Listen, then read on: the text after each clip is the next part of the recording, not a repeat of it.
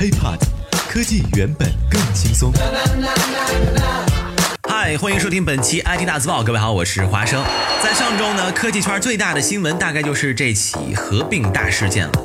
八月二十四号，饿了么宣布正式合并百度外卖。合并完成后，百度外卖成为了饿了么的全资子公司。百度外卖仍以独立的品牌和运营体系，包括管理层在内的全部人员构架保持不变。至此，中国互联网外卖圈的三足鼎立局面彻底变成了两强争霸。今天呢，华生哥就给大家一起来聊一聊关于外卖的故事。HiPod，科技原本更轻松。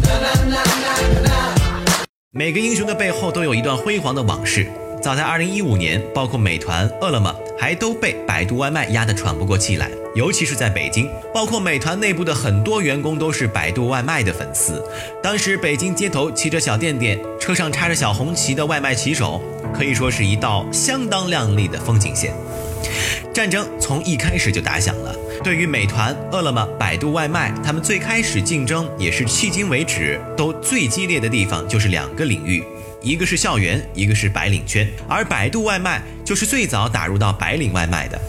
当时北京很多优质的餐厅都被百度外卖拿了下来，而且他们也建立了自己强大的物流团队。当时百度外卖就是靠这一招，迅速在北京打开了市场。咱们可以想一想，吃外卖的都是什么人，都是什么时间啊？你说花费上千元点上一道大龙虾送到办公室，大家一起来吃，这种情况几乎没有。相比较大龙虾和烤鸭，黄焖鸡米饭应该是更受白领们的热爱。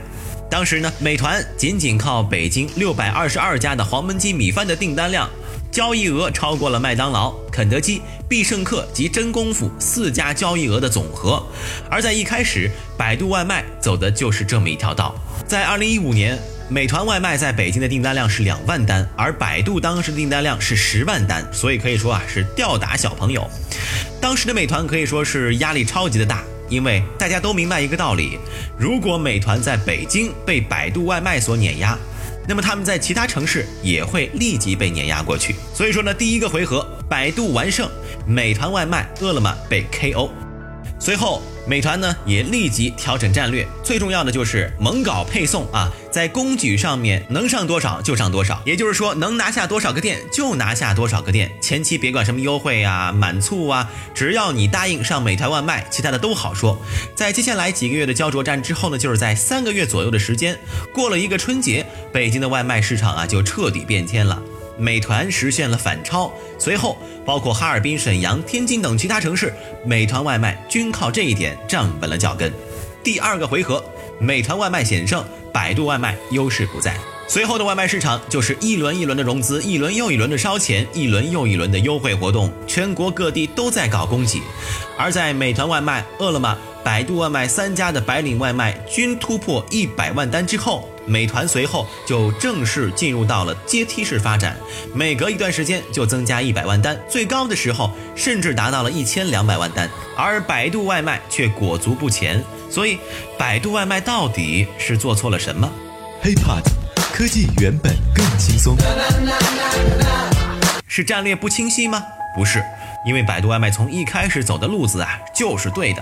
是执行力不够吗？也不是，双方都是有着极为优秀的产品经理。而在专业人士看来，百度外卖出现了这种情况，主要是两个原因。第一个呢是百度的全国组织架构不合理，也就是管理模式。美团和饿了么最早采用的是直营城市的策略，也就是从上往下一条线，而百度除了北京、上海少数几个城市之外。基本普遍采用的都是代理商的体制，因为这个是最快的建起队伍的方式。本身百度又极其熟悉这个套路，而这个缺点呢，就是大家在关键时刻不能拧成一股绳，也就是所谓的凝聚力。比如为了长期的利益，外卖在前期需要阶段性的亏钱。亏效率做事情，比如扩大人员规模、扩大骑手规模、提前做储备。而代理商在做这个事儿的时候啊，则会犹豫，毕竟啊涉及到自己的核心利益。而百度外卖、饿了么直销城市的战略呢，就给他们带来了巨大的好处。你说总部一个决策落地的速度可以按小时来计算，在百度，毕竟代理商不是你的直营管辖范围，反应速度很难像直营一样快速。而且，美团外卖、饿了么的绩效考核和目标直达每一个一线员工，百度的指标呢还需要在代理商这一层中转，所以很多时候啊也很麻烦。另外一个问题就是所谓的绩效 KPI，美团和饿了么内部有着极其细化的 KPI 考量标准，而百度推的 KPI 考量标准则显得太过泛泛，流水与绩效挂钩，但是很多人并不知道如何才能提高流水。内部架构的混乱、不合理的补贴、执行力的削弱，以及对全国战略的布局的滞后，百度外卖终于在这场持久战中逐渐的掉了队伍，以至于现在被饿了么合并。第三个回合，美团外卖、饿了么完胜，百度彻底退出竞争舞台。也有很多人会说，百度外卖难道不知道这些问题的存在吗？答案是肯定知道的，但是管理层肯定也是有难处的。这样的人员架构也应该是出现在非常的时期，不然以百度的资源和能力。肯定能将三分天下的格局持续的至少更长一点时间是没问题的。不过更有趣的是，相比之前所有的互联网合并，百度外卖和饿了么的这次合并，让大家更多的是感动，而并非痛心疾首，或者是以看笑话的姿态来接触这件事儿。毕竟通过各家的互相斗智斗勇，整个中国的外卖行业有了巨大的进步。这场战斗中，没有人输掉了战争，外卖小哥依旧是我们最爱的队伍。